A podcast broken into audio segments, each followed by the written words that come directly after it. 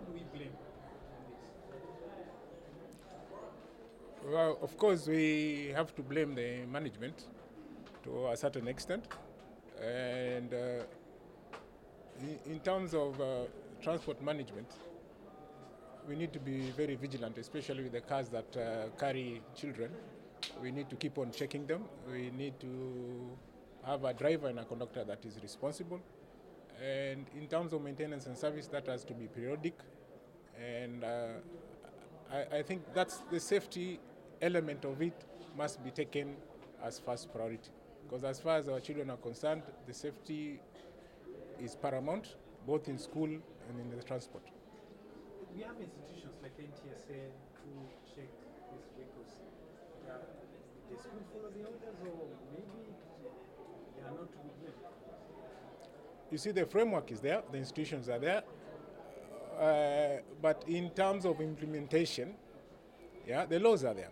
But you see, in terms of uh, having a complaint, for example, if something has been reported in the bus, maybe the brakes have failed, or maybe the holes were reported to the management and no action was taken.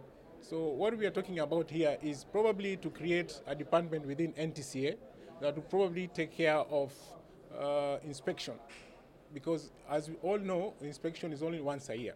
So within once a year, uh, I mean, you cannot assure us of safety. So probably maybe uh, the education uh, ministry or the CS uh, probably to get in touch with the NTSA to create a, a sub-department within NTSA that would probably be responsible for checking uh, the school buses because the law is clear.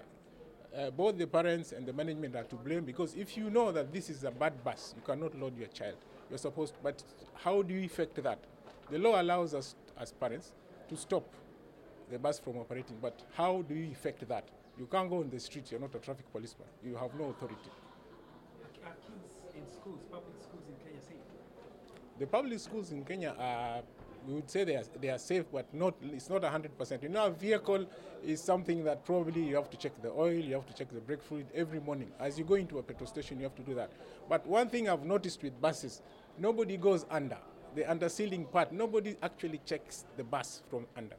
You know, it never goes. Whenever it goes to service, maybe it is oil, brakes, and probably the wheels that we look at. But nobody looks at the body. You see, no- at the framework. Yeah, and there are standards that we know, uh, which are established for the framework uh, in terms of the metal used, in terms of the cross members and everything else. So I think we need to go in a bit deeper and create more better standards.